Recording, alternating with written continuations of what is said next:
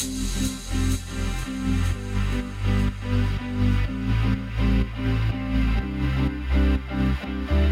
Welcome to the fourth season of Coming Out and Beyond LGBTQIA plus stories. This is Anne Marie Zanzal, your host, and I am so excited to share some changes to our podcast that are really great, and I think you'll be as excited as I am about it. First of all, we will be dropping a new podcast every other Friday. This is at the request of our listeners who wanted to hear more. Secondly, my producer, Barb Rollinson, will be joining me as a conversation partner as we discuss things coming out. Barb is a fellow Leighton lifer and also the mom of a queer kid, and so she has a lot of insight and experience to share with us. And thirdly, we're going to be focusing also on the beyond. Love to hear your coming out stories, but I want to hear the beyond. Sometimes magical things happen when we come out and we have a life that we could have never imagined. Many of us say this is the best thing that we've ever done. So let's get started. Welcome to the show. Tell me your story. Hi, welcome to another episode of Coming Out and Beyond LGBTQIA Stories. I am so excited for our guest today. We have two of them. So, first, I want to introduce Pastor Lazarus Jameson. They are a queer and non binary chaplain out of St. Louis, Missouri, serving trans people and often underserved LGBTQ folks in St. Louis, Missouri through their organization, Lot's Wife Tran and Queer Chaplaincy. They have a Master's of Divinity degree from Andover Newton Theological School and an undergraduate degree in teaching woodshop from North Carolina State University. They live with two large elderly orange cats with anxiety and are currently learning to make stained art glass as a hobby. Nick Mundwiller is a queer activist, educator, and organizer who recently left Missouri in search of safer pastors and pastures, not pastors, pastures, and more opportunities in Fresno. Nick has a master's in theological studies from Harvard Divinity School, where they studied the intersection of religion, ethics, and politics, and has been involved in activism through education and change work across the country. Nick is a gamer, comic nerd, and historical cooking fanatic. Welcome, Laz and Nick. Full disclosure, Laz and I met last summer at something called Les Camp in Eureka Springs, Arkansas, and we had a fabulous time together. So that's how I got to meet Laz and learn a bit, a, a, little bit about their work. And through Laz, I became connected to Nick. So Laz and Nick, tell me your stories. Well, hello. So this voice belongs to Pastor Lazarus Justice Jameson, and I am, uh, yeah, like Anne Marie said, proudly out of St. Louis, Missouri. Although, just like in Tennessee, um, where you are based, like there is a whole lot of frightening things happening. But I would love, love to tell you a little bit, Anne Marie, uh, about um, my story and a little bit about coming out. So. I came from pretty conservative kind of folks, pretty conservative political uh, family, conservative religiously, or and when they got tired of that, they just kind of went no religion. Um, but I, you know, the family that I had come from was um, had some a lot of abuse and um, struggled with subs continues to struggle with substance abuse.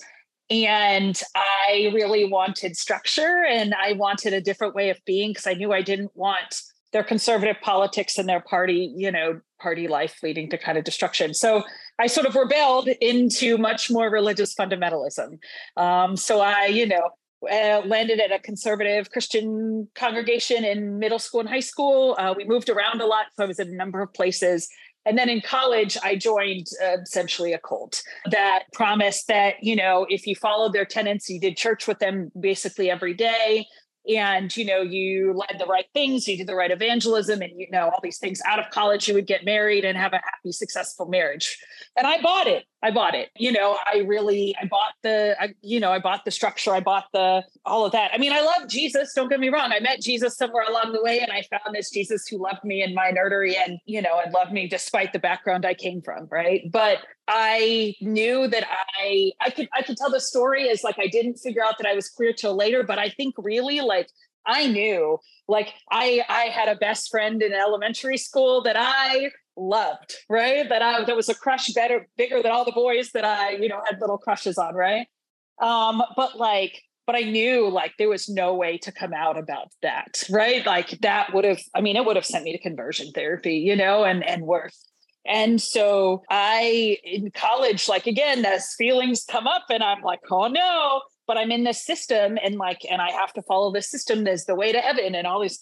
And so I end up, um, I, I have a best friend. His name is Ransom. I love him deeply. I fall, I fall madly in love with this man and we get married out of college and you know and he's a nerd and you know we were long story short we have a like a um, we're in a faith system that doesn't believe in mental and physical health care um, because you should have enough faith to not have to deal with any of that and of course that's not how anything works. He struggled with some major mental health stuff and he um, trigger warning like uh, you know, uh, took like died, um, took his own life. And when I was 24, when that happens, I kind of leave the church. But again, my and the church has no place for me. My queerness is become starts. I think it's harder and harder to hide because I'm starting to reinvent myself.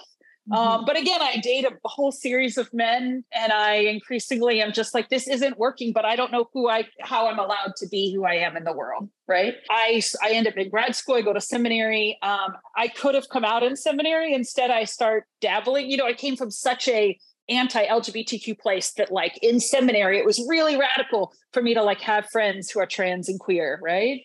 But like but i don't allow myself to do that i even serve at lgbtq church i served mcc boston right i'm like everyone assumed but i wasn't ready to say it right when i was uh, 30 i started um, I set my OK Cupid to show both men and women because I was like, well, what do women post in their profiles? I mean, you know, all the things that people do to, you know, as they're like coming out to themselves. Um, I start dating my first girlfriend. Pulse Massacre happens, and I come out with alongside of tens of thousands of other folks the day after the Pulse Massacre, um, because in order to be able to grieve with the community that I belong in. Kind of fast forwarding that, um, you know, I'm I uh, later on really start having deep gender feelings and you know all the ways of woman doesn't feel right to me so i again find myself in trans community right like put myself in a thing because i'm not ready to deal with it but i gain the i gained the language right um, that i needed and the and the, the support and so i came out around 35 um, but I'm 37, 34, 35. But it was, and actually, like, I guess right before, well, it wasn't that much before COVID. And actually, I had been in a long process of coming out, but I was asked to do the prayer for the city's like council meeting, um, Board of Alderman meeting. Um, for the Stonewall 50th anniversary, and the newspaper was there, and they asked me my pronouns. I, I couldn't lie, so I said they, them, and then had to like immediately turn go to Facebook like before you see this on the news so I don't keep meaning to come out in these like more dramatic ways, but so it is. But yeah, that's that's mostly my story and i serve trans and queer people here in the city of st louis. There are a few lgbtq congregations but what we've really and you know welcoming places and there's increasingly more which is great.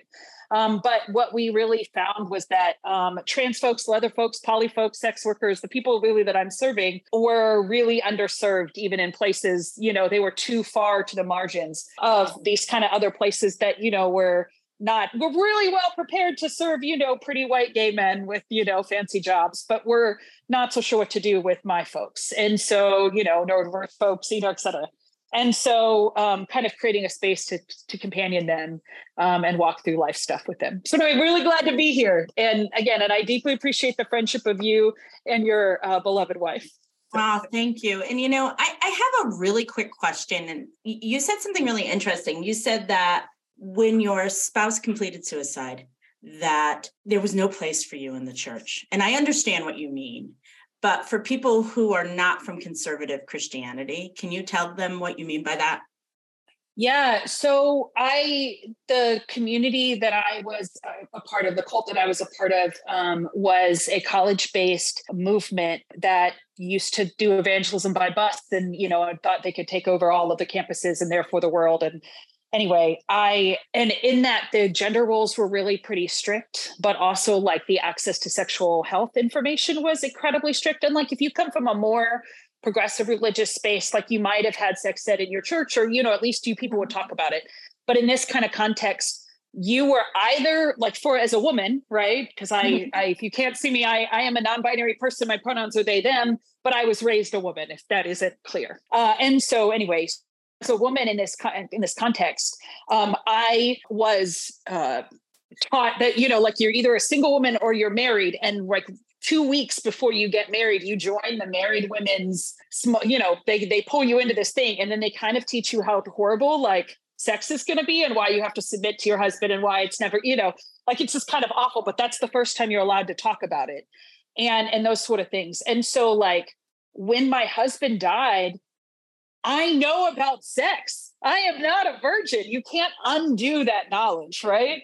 And not only that, but like, but but there's something, I mean, there is something really powerful, like across the experience of like people who actually get to live into their sexuality and are stop repressing so much about themselves and are allowed a little bit more freedom, like really do have, you know, you gain ability to express yourself in other ways too, right?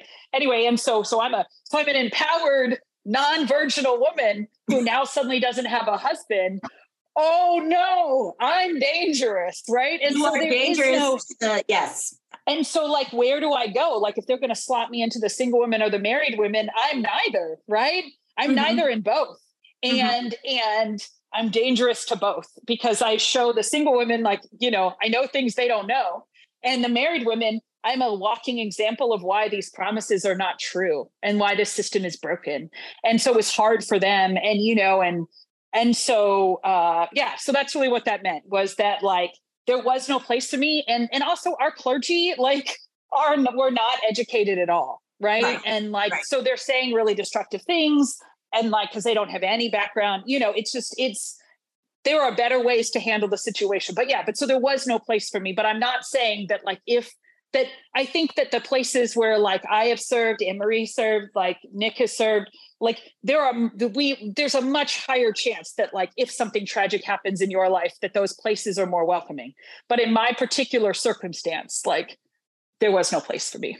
Oh, and I've had other like very conservative Christian women on from, you know, before they came out. And I have heard like, so I was grew up in progressive Christian. Well, no, I was sort, you know, I sort of went, I went from you know right to left uh, you know in my journey in my life and so i was like sort of aware of it but like oh my goodness it's just like unbelievable what the shame that is put upon women in, mm-hmm. in these um, cultures so yeah. nick i would love to hear your story yeah, sure. So I always find it a little bit funny how Laz and I's stories involve so much of the same elements, but in like a completely different and opposite kind of order almost. Um, so I was raised in a religious setting that I found really great and really supportive for me in a world that was not great or supportive of, of mm-hmm. me. Um, I have always had massive discomfort with myself and my body. Um, and a lot of that came way before I had language around gender. I just knew that there was something about me that I wasn't fitting in this peg that I was supposed to. And like mm-hmm. my my family is a very gendered family, right? All of the guys before me and my sister, all of the guys did sports and my female cousins were prom queens and all dramatically older than us. So for Christmas, they would get me dresses from Neiman Marcus and my sister's so excited and I just feel so uncomfortable and like I don't belong here. Um, and church was the one place where I really did feel like I belonged. And probably part of that is in my age group at the church where I was growing up, it was me and 14 boys in my age group.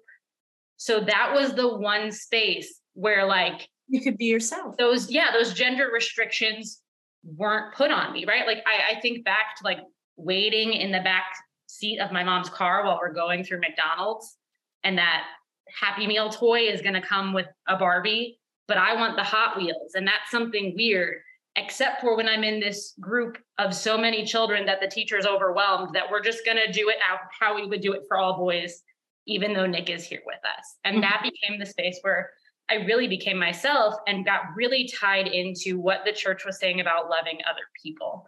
Um, mm-hmm. So I'm an activist. I've been involved in the Ferguson movement. And when people ask, like, how did you become an activist and organizer? My answer is like when I was five years old at church, mm. and those lessons clicked together of like, oh, we're supposed to fight for the people who are getting stepped on. That seems so clear and so easy and really became a driving force in my life. So that even at an early age, I was like, I'm going to be a pastor. I'm going to be the pastor that goes and changes how this church is not exactly doing the right thing.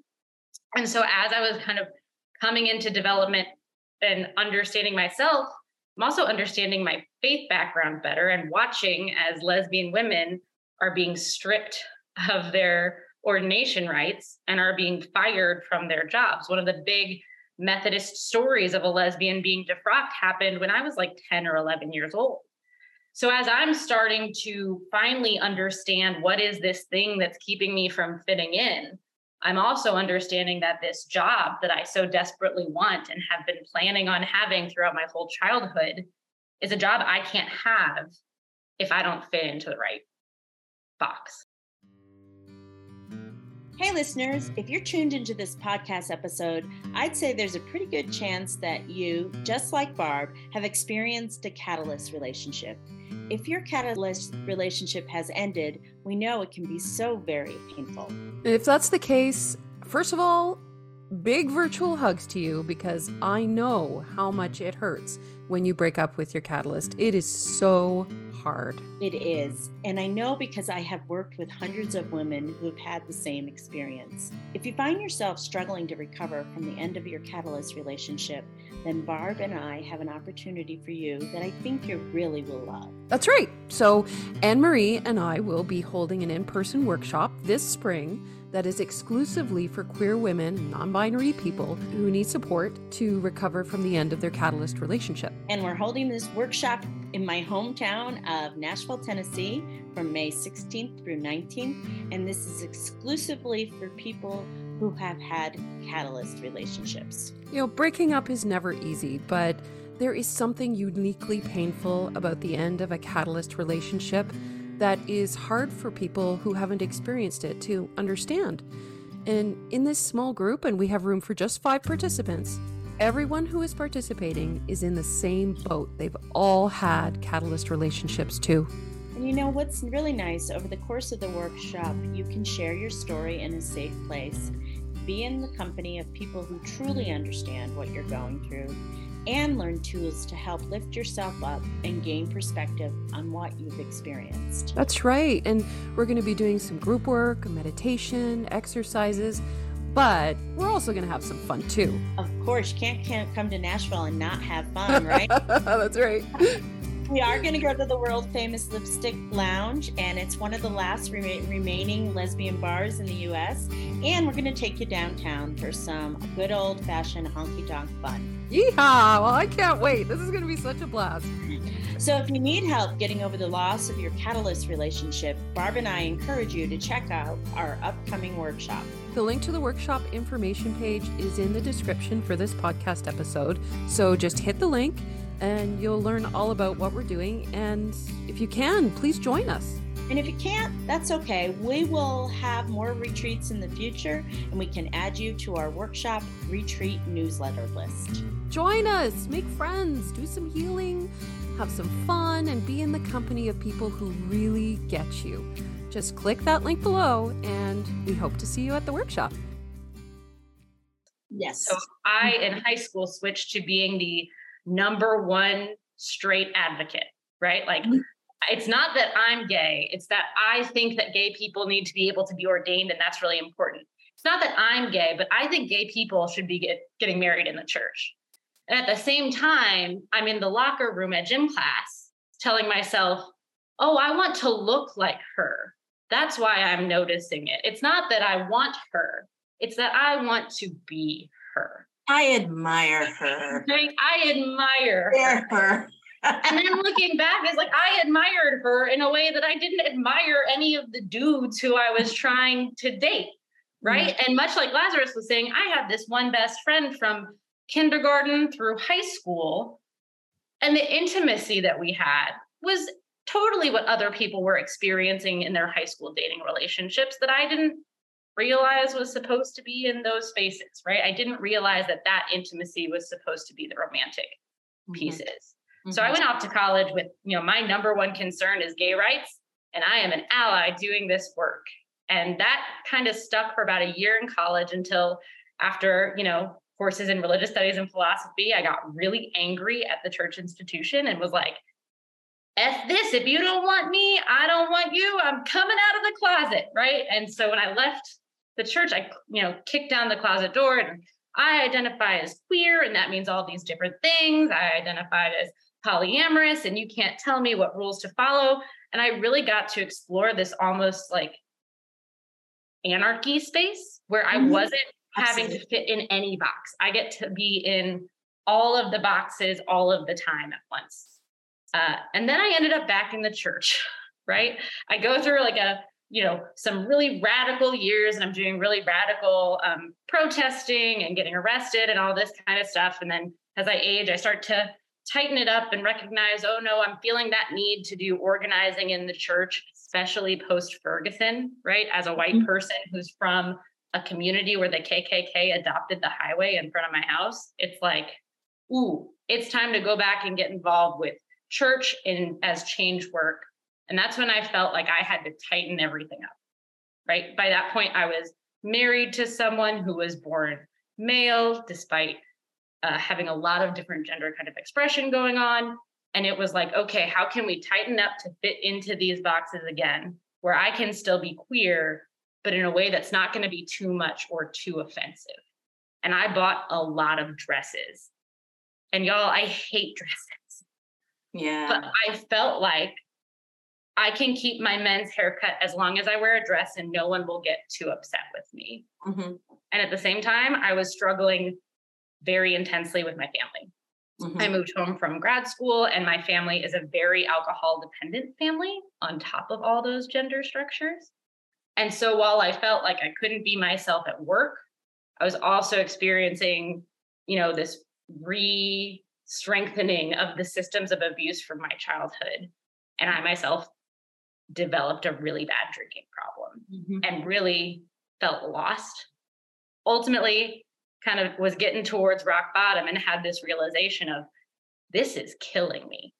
Not being myself is killing me. And I can't be myself with my parents, right? Because this is just too much harm and too much hurt. So I got sober and kind of cut off contact with my parents. And then really quickly, the light bulb flashed on that, like, I really identify with gender nonconforming. And this is years after I've been aware of that as a term, as I've had friends using they, them pronouns. But, you know, three months away from the crutches I was using and the systems that were locking me in, I just had this aha moment of like, oh, that's been it. And so I chopped my hair off even shorter than it usually is cropped and had a shaved head for a while and bought my first binder and took the eye off Nikki and and have been myself ever since then. Um, and I'm not sure how much the world can see that much of a difference between the before coming out and the after, um, especially as I'm someone with really feminine features. Mm-hmm. But just me getting to call myself my own identity and getting to own that has made a huge difference for myself, my self esteem, and my mental health. Um, even if people still read me as female a lot. Mm-hmm. Mm-hmm. You know, it's so interesting. I hear what it, it's universal the coming out experience um, because I've heard obviously the same things before like what i've heard before I, you know a lot of times people in the later in life communities are huge allies and it's like internalized homophobia it's like listen I, anybody can be gay i'm going to support your rights to be gay i'm going to support your rights to be trans but the only people who could person who can't be gay or trans is me Mm-hmm. I'm not allowed to be that. And that's like the internalized homophobia that a lot of us experience, or the compulsory heterosexuality, however you want to call it. You know, um, I also I, I have a question of curiosity. Are you still with your spouse? Oh, so that is my former spouse. So I am no longer okay. with that spouse because I recognize that we were dating in college. We grew up together. Uh, mm-hmm. His mom didn't want us moving in together without us getting married. So we got married. And even as we were planning the wedding, it was, well, it's not going to feel like a wedding. It's going to feel like a Halloween party. Mm-hmm. Looking back on it, there were a lot of red flags. And I think both of us, this compulsory heteronormativity, I think was part of it for both of us, yeah. especially for my ex as someone from a Filipino home. Like his queerness was something that was really kept on the on the down low. But I'm mm-hmm. actually now with a cis, previously before me identified as straight man, um, mm-hmm. which confused everyone when I came out as gender nonconforming and then happened to marry another person born male at birth. Um, mm-hmm. Yeah. Okay. Um, so one of the things that I also heard, and I think Nick, this is where our stories intersect, is that religion also was a really huge place of safety for me growing up because I grew up in an alcoholic home. and I would go, I was Catholic, I was raised Catholic. And, you know, it, it, so much of what you said resonated with me because, like, I was raised in post very post Vatican II Catholicism, which was like 19, early 1970s, 1973, 1974. Like I was the first altar girl ever to serve in my diocese. And, you know, I mean, that's how like my, how long my religious roots go back, you know?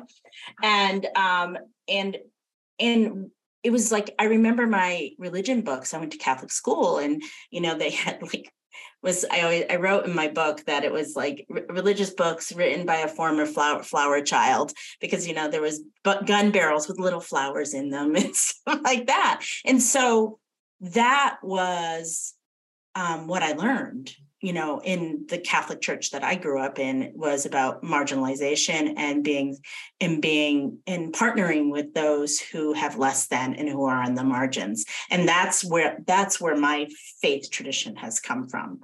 Um, all three of us have gone to to some form of divinity school. And laz you make me laugh because andover newton man that is like lesbian has the heaven there. when I was there, um, the uh, like the border of the website, like where you click all the different like menus, um, options was definitely a rainbow flag. But I was definitely the straightest straight who was really working on learning how to support my queer brethren, right? So Do you, you laugh? Know. Do you both laugh now when you like think like do you roll your eyes? Do you do one of those things? Like, ah. I just appreciate all the people who met me when I like first came to college and orientation and everyone's like, "Oh, honey, you're at least bisexual." Like I laugh at all of the people who could see so clearly the parts of me that I like had been working so hard to hide. Mm-hmm. And they could yeah. see it. Yeah, and and people, everyone else knew yeah. Yeah, people really made space for me that I didn't know I needed. Right. And, you know, when I when I came out, I like the people who had been I lost a lot of people because I was still holding on to some of these fundamentalists and, you know, um, but I like so many of the folks who had been making all this space was like, great, right? We're so glad. We knew you were always belonged here, you know, like, and we were just, you know, ready for you to declare your truth. So we're so proud that you have, you know, like, um, and that was, anyway, that was really incredible. So, but yeah, I laugh. I am, I'm not a, because at this point, I'm a walking rainbow flag. Like, nobody in their right mind thinks I'm straight. Um, and so, like, I just, it's so funny because I was like, I, I can't pretend to be a straight ally, even if it would be helpful for my safety now, you know? Yeah. Yeah, it, you just yeah, you know, and also too, what I also hear that is very typical of people is that the first step they make is around sexual orientation, and then the next step for some people it's it starts to go into gender, especially when people are older because they don't know where to start. And so I think do think they start with sexual orientation first. Well, and I think we need to remember where we came from because like and and how much change has been in vocabulary, especially around gender. Because I think of when I, you know, first went to college, I graduated high school in 2007. And like I, you know, had a minor in women and gender studies and was involved in, you know, ran a queer activist group. So I was really engaged in the active language at the time. And like androgynous was the term that was being yeah. used rather than gender nonconforming. And like, oh, I'm not really androgynous because, especially I was in Chicago at the time, that has a very specific fashion look that I don't have. And so that's when I really leaned on being butch and I wore, you know, dress shirt button ups all the time and started shopping on the men's side of the store. But that identity as butch was not actually tied to gender in a way that I understood. It wasn't until language had changed and then I looked up and was like, oh, that term makes more sense. Mm-hmm. Um, and I think that it's because it took a while for us to find the right language to talk about gender. Yes, especially too if you're coming from a religious background, because even if you come from a progressive church, a lot of this stuff is just totally ignored. And so that like we don't we don't see it. I'm I, am i am sure there are some progressive churches out there that now that do much a much better job but um, so all three of us have gone to some sort of seminary or divinity school, and all of us have gone to progressive um, divinity schools or seminaries. And my biggest question for you both is how is your this is really a very loaded question but how has your experience of faith changed as you have embraced your authenticity especially around gender? So I had a class in seminary that was very helpful to me because when I was in seminary is when I'm starting to have gender rumblings before I shove it back in the closet to get to to work in the Midwest. Um, and I took a queer theology class, and we kind of covered a different section of Christian history in every episode, uh, every class. And we had one that was on the um, medieval art of Jesus's side wound, and how mm-hmm. there's this whole tradition of very sexualized feminine images of Jesus's side wound, and there's a painting of you know, Paul being fed from the side wound in a way that makes it look like Jesus is breastfeeding. And all of the sudden in this class with a trans professor and other people who are having gender feelings, that was a moment where all of a sudden, like this discomfort inside me with my body is something that I'm now seeing on my savior's body mm-hmm. as something being celebrated. And for me, even before I had fully come to terms with my own gender identity, or even before I fully came out, I started to have this really strong feeling that my not fitting anywhere just got solved in me fitting with this image of Jesus on the cross. And my faith meant something totally different to me because my whole life I, you know, I'm a Jesus centered Christian, right? Like that's something that I'm really Jesus's life is really important to me, but Jesus is this dude and mm-hmm. I'm not, right? Right. And I don't really feel like I fit in with the straight narrative. And so what does that mean? And, and but then to see a Jesus that is both masculine and feminine at the same time, that really transformed my experience of faith. You know, as being raised Catholic, I understand that because I like there was like no room for me there. Like, and I used to like I used to say, like, you know, that I would be a nun if my, you know, you can't be a nun if you're divorced. You, your your spouse has to die, and so I would always say some things like, if my ex husband, now ex husband died, you know, maybe I would become a nun or something like that because there was no room for me except for being, you know, you know, leading a CCD program, which was like the last thing I wanted to do, and um, for me, I do believe that Mary is the divine feminine in the Roman Catholic Church. And, and that's why she is so important in that church because she represents to women like where Jesus, I mean, Jesus being male, God being male, holy he, he, he, he, and and all the clergy being he, he, he, he and so uh, that's why i think there's such a devotion to mary in the in the roman catholic church because people are starving starving literally starving for the divine feminine in in faith traditions you know both and you know? So how about you laz?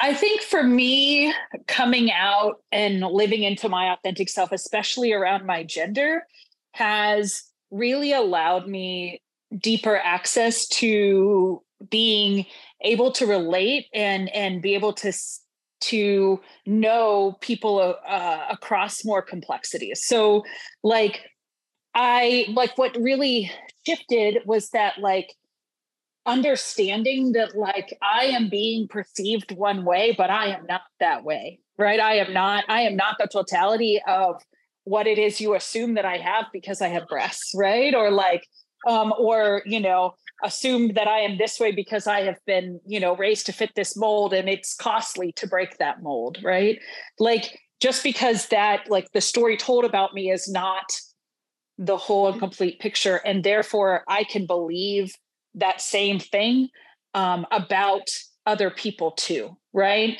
That like we can look when we look at our scriptures, right?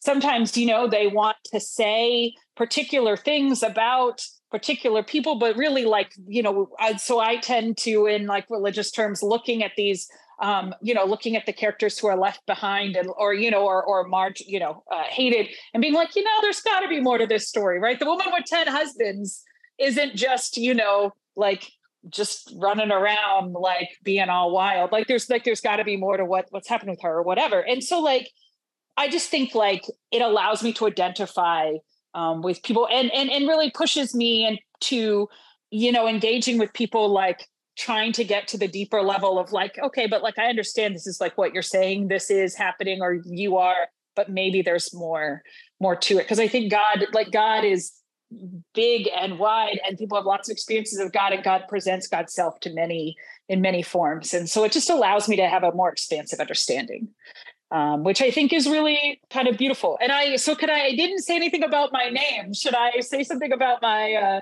so I so Lazarus is not my birth name. Um, I had a much more feminine uh, birth name, but so Lazarus is a character in the Bible who for whom Jesus like resurrect like he dies. Jesus goes and brings Lazarus back um, to life, and Lazarus like cries over, or Jesus cries over the death of of Lazarus. And I think what's really um, the reason that I picked that name, I wanted a name with a Z, um, but also I think that a lot of my story has involved like coming out in some way or another like and coming into a rebirth yeah. again and again and again. And like you know i hope like i don't anticipate coming out as some other lgbtq identity anytime soon but now i say that hello tomorrow you know? But like but but i you know but coming out into you know being like like uh, like there's like there's been coming outs of like undoing the shame that I was raised with, right? And so like constantly re- unlearning like the sexual shame or the shame of being outspoken, you know, and these sort of things. Um, and coming out, you know, into new like there's just newness of life. And so reclaiming that um, with this name, I think was really important uh, for my deeper understanding. Well, yeah, and of course, you know, Lazarus came out came out of the tomb, you know.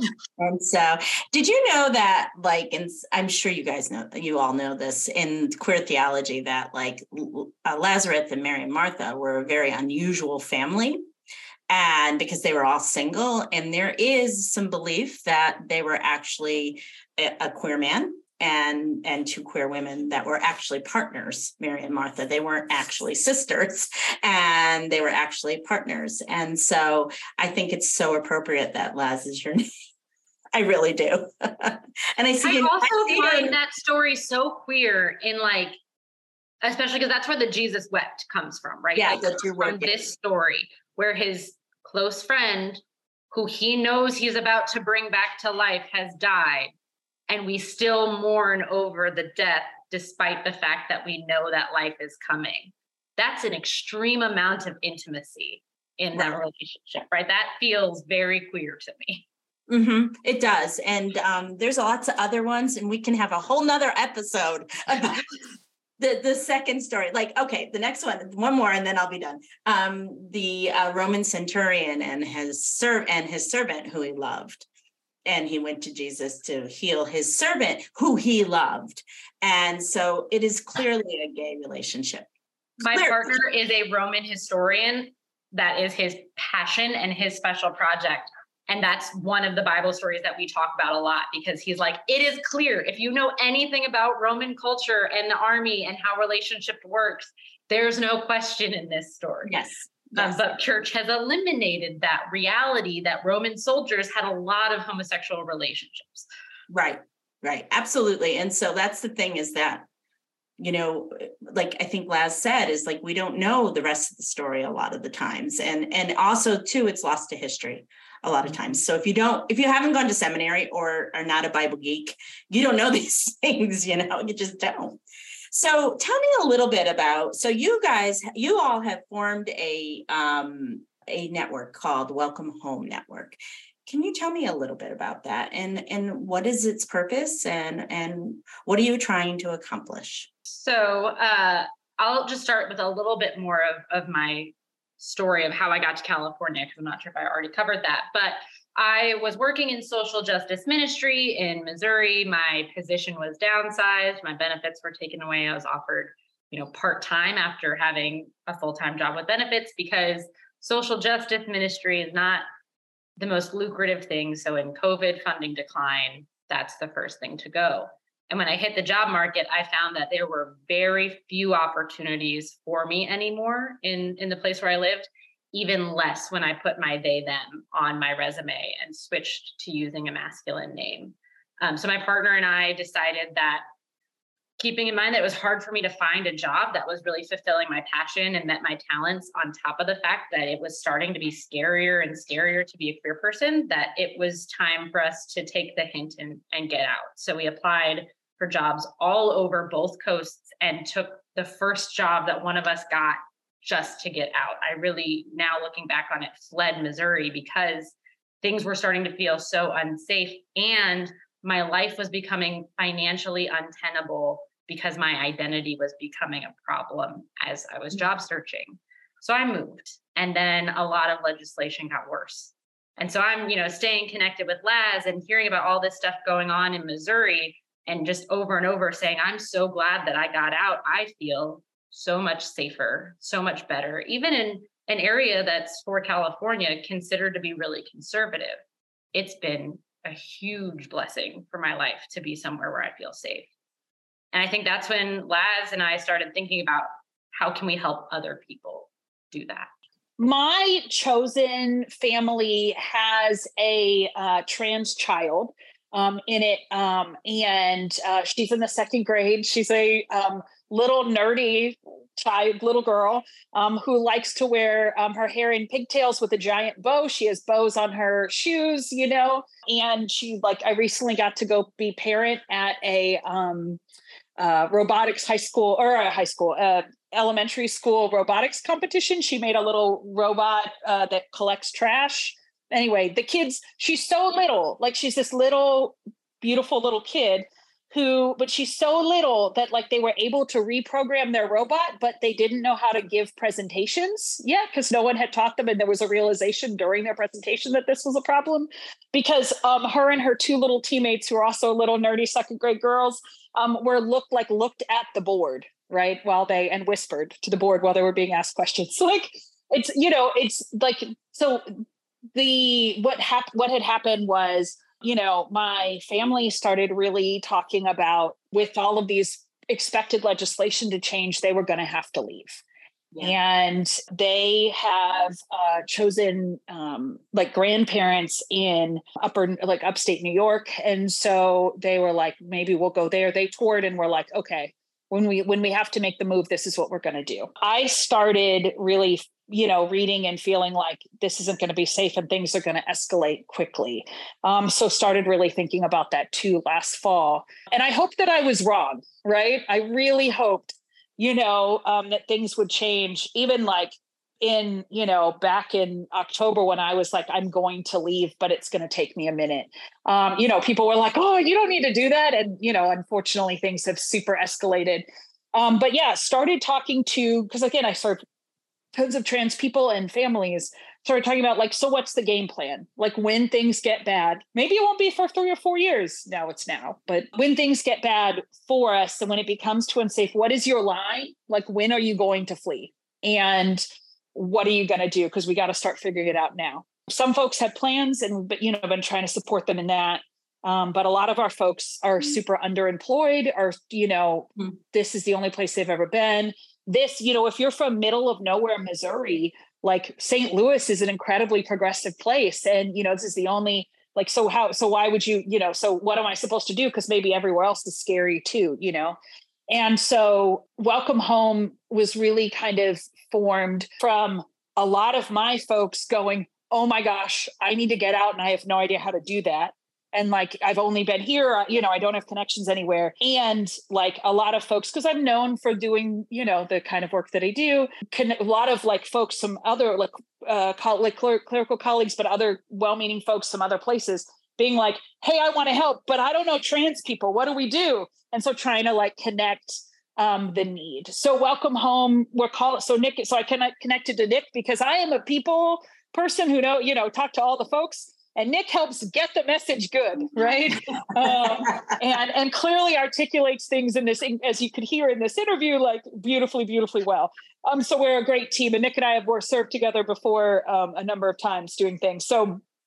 Um, Welcome Home is really focused on helping folks, trans folks, and trans families figure out where they want to go and then connecting them to congregations and organizations who are um, willing to support and help them. So, and we've got, and there's a range of, well, I'll let Nick kind of talk about it, but there's um, a kind of range of options for the ways that people can get involved. But our main categories are like helping people with actual moving, right? And either, you know, helping them figure out how to afford to move, packing out here and you know or wherever they're leaving and you know unpacking where they're there at helping them with job stuff right? Like getting you know getting them a affirmative place of employment you know housing right? And community you know because it's really important when you've got these i mean literally trans refugees right? People fleeing for safety and you know fleeing states some of which these states are wanting to pursue them you know criminally still other places like you know it's just awful.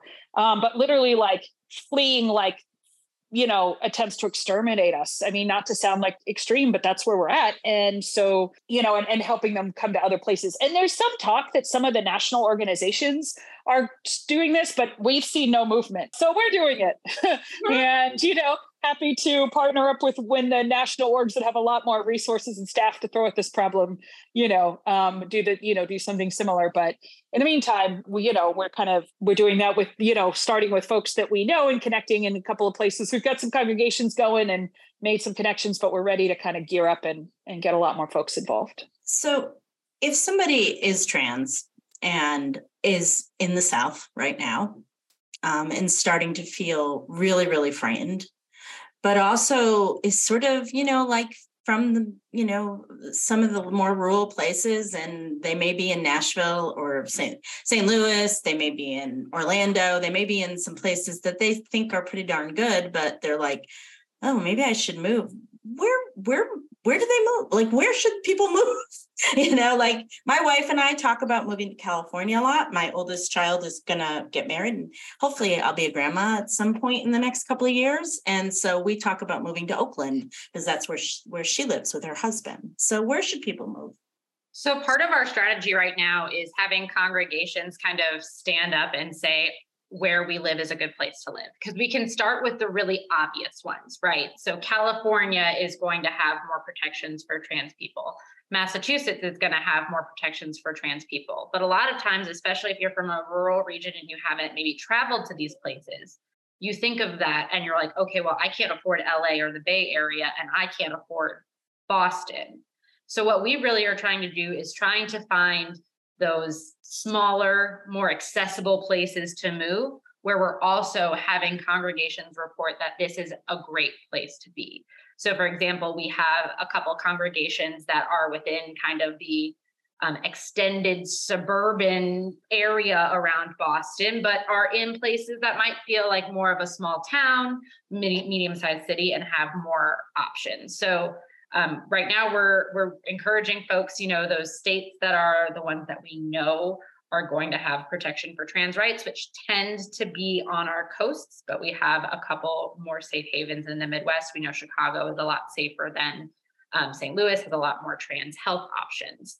Um, but yeah, we're trying to open up kind of people's minds. And part of our process, um, the kind of first step for folks might be can we help you brainstorm where's a great place to live? Because this is also an opportunity for folks not just to flee what's dangerous, but to maybe move towards what is more life giving, right? So, for example, if we have someone who, you know, I'm trans, I feel unsafe here, but I'm really into the arts. well, have you considered Rhode Island? Rhode Island is a more trans affirming place that also has a culture that might work for you. Um, so we're willing to connect with people and start from that very beginning process of where might be a good place for me to start looking. Are you working with trans fam- families that have trans children as well?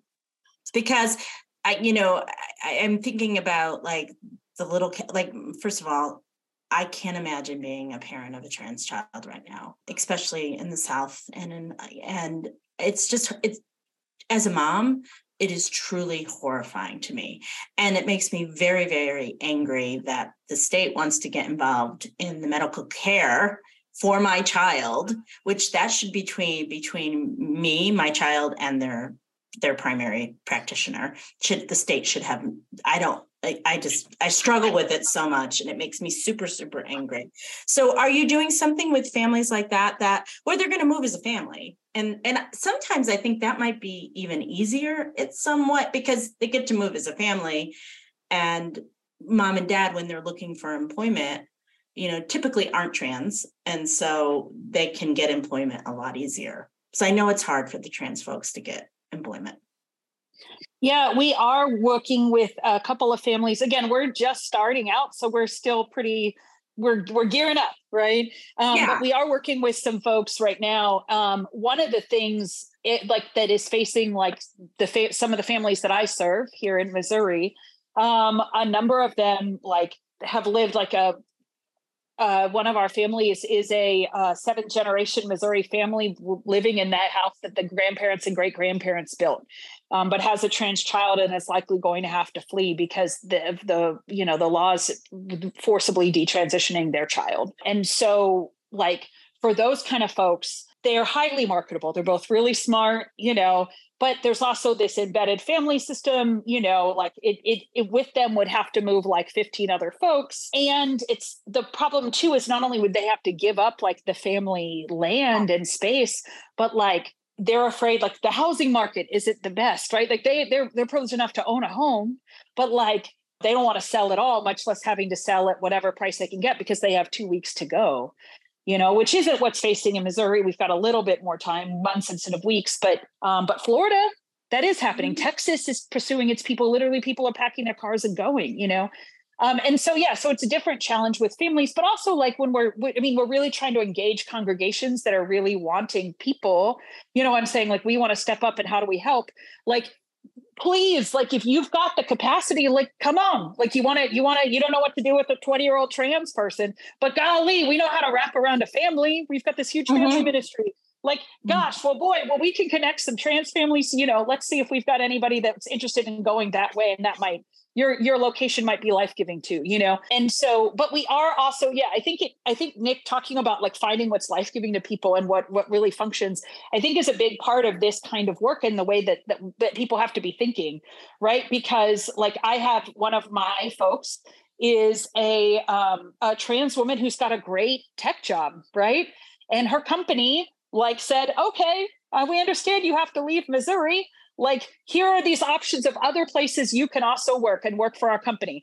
And so she's headed to um, detroit michigan and and detroit michigan is making some steps right? It's not necessarily like when we think about the safest places forever forever it might not be but for her op- out of her options this is a great choice. She's a musician you know, Detroit's a great option. She doesn't own a home, but maybe would like to in the future. Detroit is incredibly great affordable, option. right? Yeah.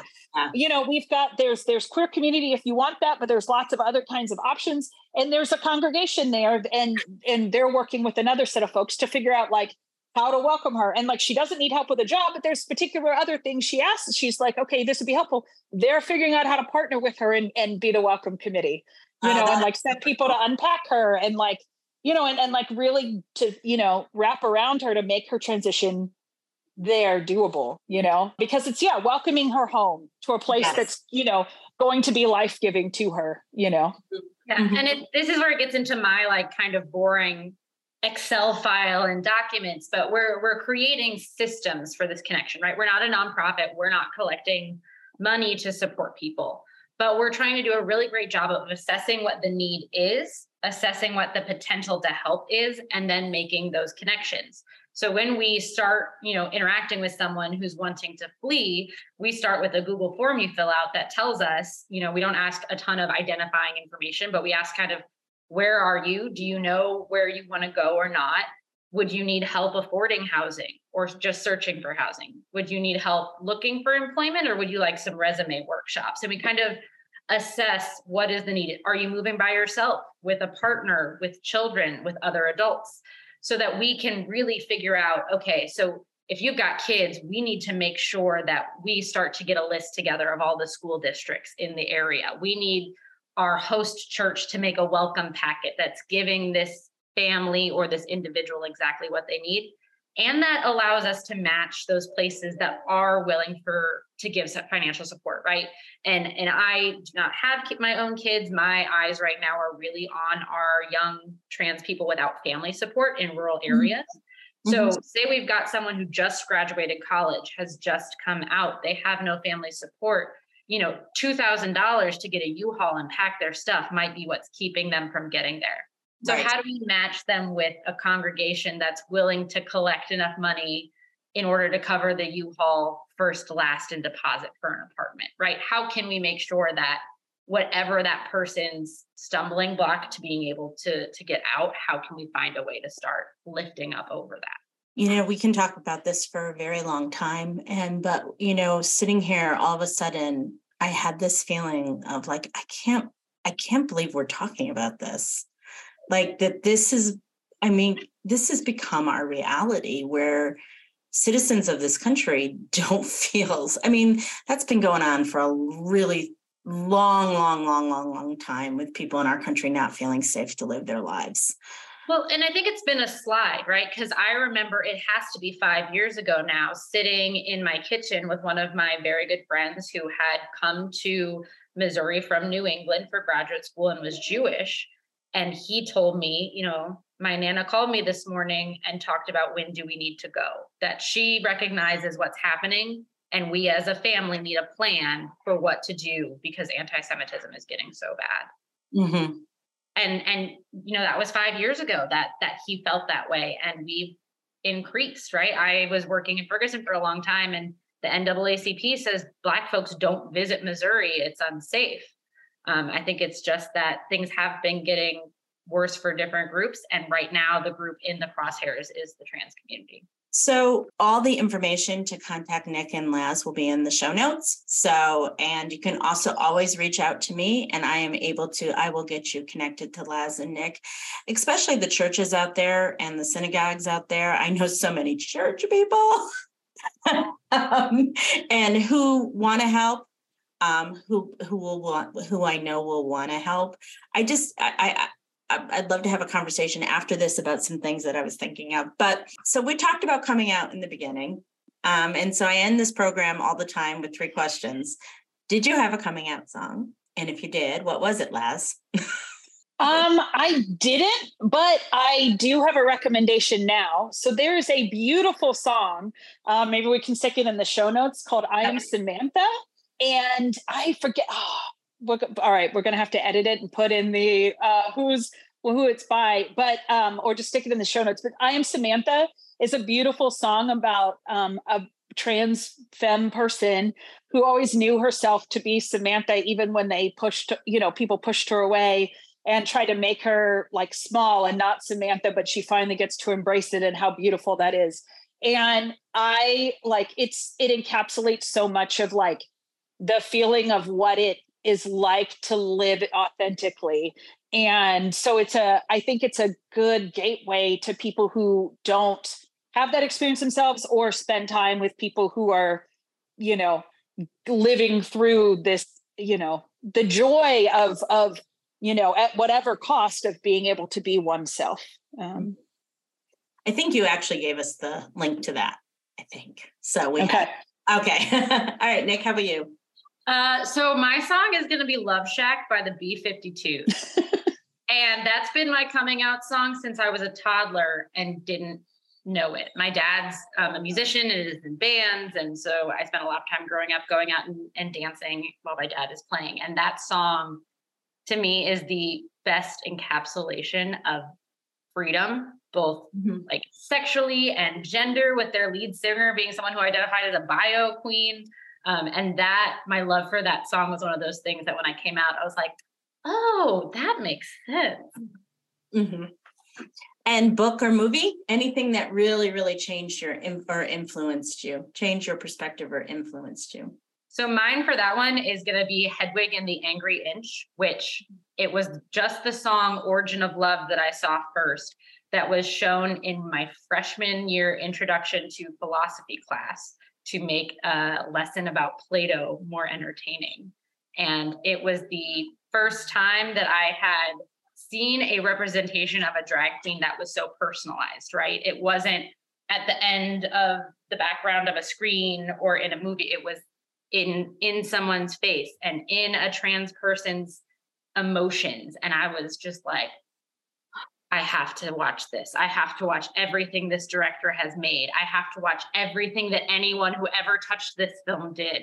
And that was really my first um, welcome and introduction to thoroughly unapologetically queer art.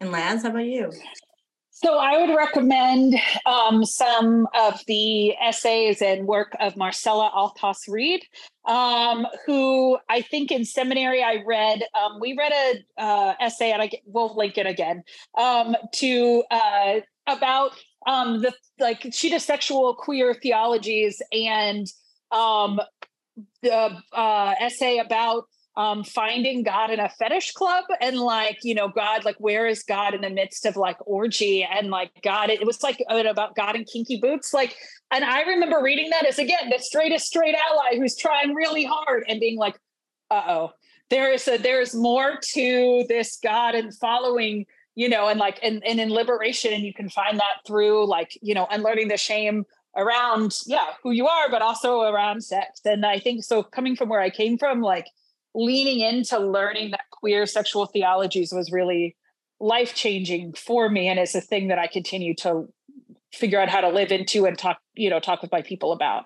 Uh, the other one it would be the poetry of sappho because you know like all of her yearning is so you know a lot of your people i think probably uh understand you know, find themselves there. Yes. Yes. Okay. And so you know I was thinking about this question. It's like, how do you describe your life today? And usually people end on a very um, positive and happy note. But I read Nick's, uh, Nick, uh, Nick, what Nick filled out on the form. And can you say more about that, Nick? Sure. I don't know if I exactly remember what I wrote on the form. You just life, said you're about your anxiety about it. Yeah, life today is is really hard. Um, everything is really scary. I feel very thankful to be in a new place where I'm comfortable expressing my gender in a way I haven't before. But my partner and I are having discussions of is California a stopover to need to leave the country? Mm-hmm. Um, how bad is this gonna get? Yeah, it's just it's a very scary and uncertain time. Um, and then myself as someone who's you know just relocated across the country to a place where I know no one. I'm also going through that mourning and difficulty of it wasn't 100% my choice to leave everything I knew behind. Um, and now I'm having to rebuild. And while that's exciting, it's hard to focus on the exciting when it wasn't something that I necessarily picked. Laz, how about you? I'm terrified. Um, you know, I have spent so many years, like I've been serving this particular slice of community for for a good long while, all the way through COVID and and through the Trump years, you know, and and um and before that as a pastor in other contexts. And like, you know, we've had incidences where like around Trump, like people were really scared. And you know, but it's like, okay, like we can, you know, we've got, you know, we're gonna be okay. And in this circumstance, like things have shifted. And I have to say to my people, no, no, you should be terrified and you should really get out.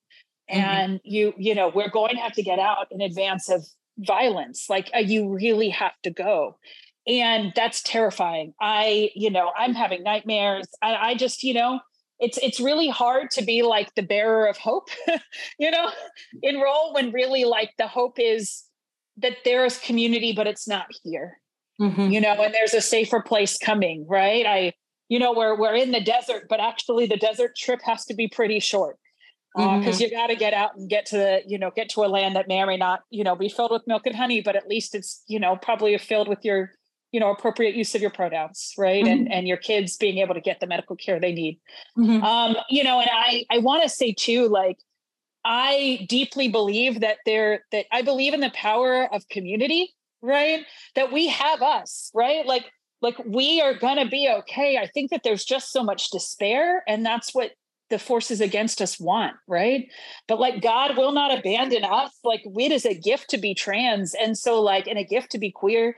And so like don't, you know, like there's there's people saying like you all should just go back in the closet and hide. And I'm like, no, even if that's possible, like you shouldn't, right? Like that, like that's that leads to our destruction. Like, no, no, like we will protect us. So come out louder, you mm-hmm. know, like and we'll we'll figure it out. And I don't know how, but mm-hmm. we'll figure it out. Like we've got us um, and maybe not in the place that we're currently at and maybe it's going to take a lot but like but but god and our community will will will protect us and and make things better for us and our children you know but this is the moses story we might not have time to let our bread rise because it might be time for us to go but that doesn't mean that god has abandoned us and i think your point of like we might be in a desert journey, but we need to make that desert a little bit short. That reminds me of how you know a lot of change makers stick with the idea of like, well, we survived Trump, so we'll survive this. And the reality is, you survived it. There's a lot of we. There's a lot of us that didn't make it, and if we stay too long, there might be more of us that don't make it. So let's find that promised land and let's find how can we carry one another you know, through the opening in the sea while we have the chance. So I'm going to end this on this note because this show is about coming out and beyond. And I don't want anyone to be frightened in the sense that coming out. I, I, I'm, how what am I trying to say is that don't stay in the closet because of this conversation tonight. I know that I I do believe that Laz and Nick would agree with me that even with all this stuff that's going on, they never want to go back in the closet again. No. And both shaking their heads now if you can't see them. Um, we have this on YouTube too, but if you can't see them, they're shaking their heads no. And um, it is an amazing community to be a part of, the queer community.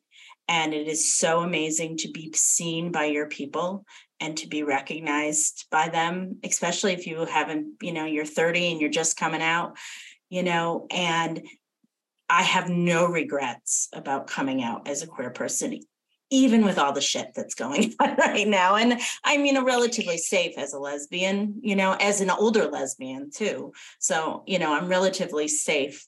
Our our our trans people, our drag queens are not. And so we have to take care of them. That's what and that, that community, we become safe when we find each other right, right. So, so that coming out can be scary when we see the systems around but through that coming out you've got these other people who are going through the same thing with you you don't have to be going through that fear alone anymore we're waiting yeah yeah. Right. We've got us and coming out is the best thing that's ever happened to me, you know, happened to me to live my truth. And yeah, encourage folks to to come out and find us, you know. Mm-hmm. We got you. We got you. All right, y'all. Thank you so much for tonight's conversation. This is one of the best conversations I've ever had on this program, and I'm really, really appreciative. You've been listening to Coming Out and Beyond LGBTQIA plus stories with Anne Marie Zanzal. New episodes of the Coming Out and Beyond podcast drop every other Friday. You can tune in at Apple Podcasts, Spotify, Google Podcasts, and at annemariezanzal.com. Be sure to hit subscribe when tuning in so you never miss an episode. And for more resources, articles, videos, and a free downloadable guide for coming out later in life, visit annemariezanzal.com.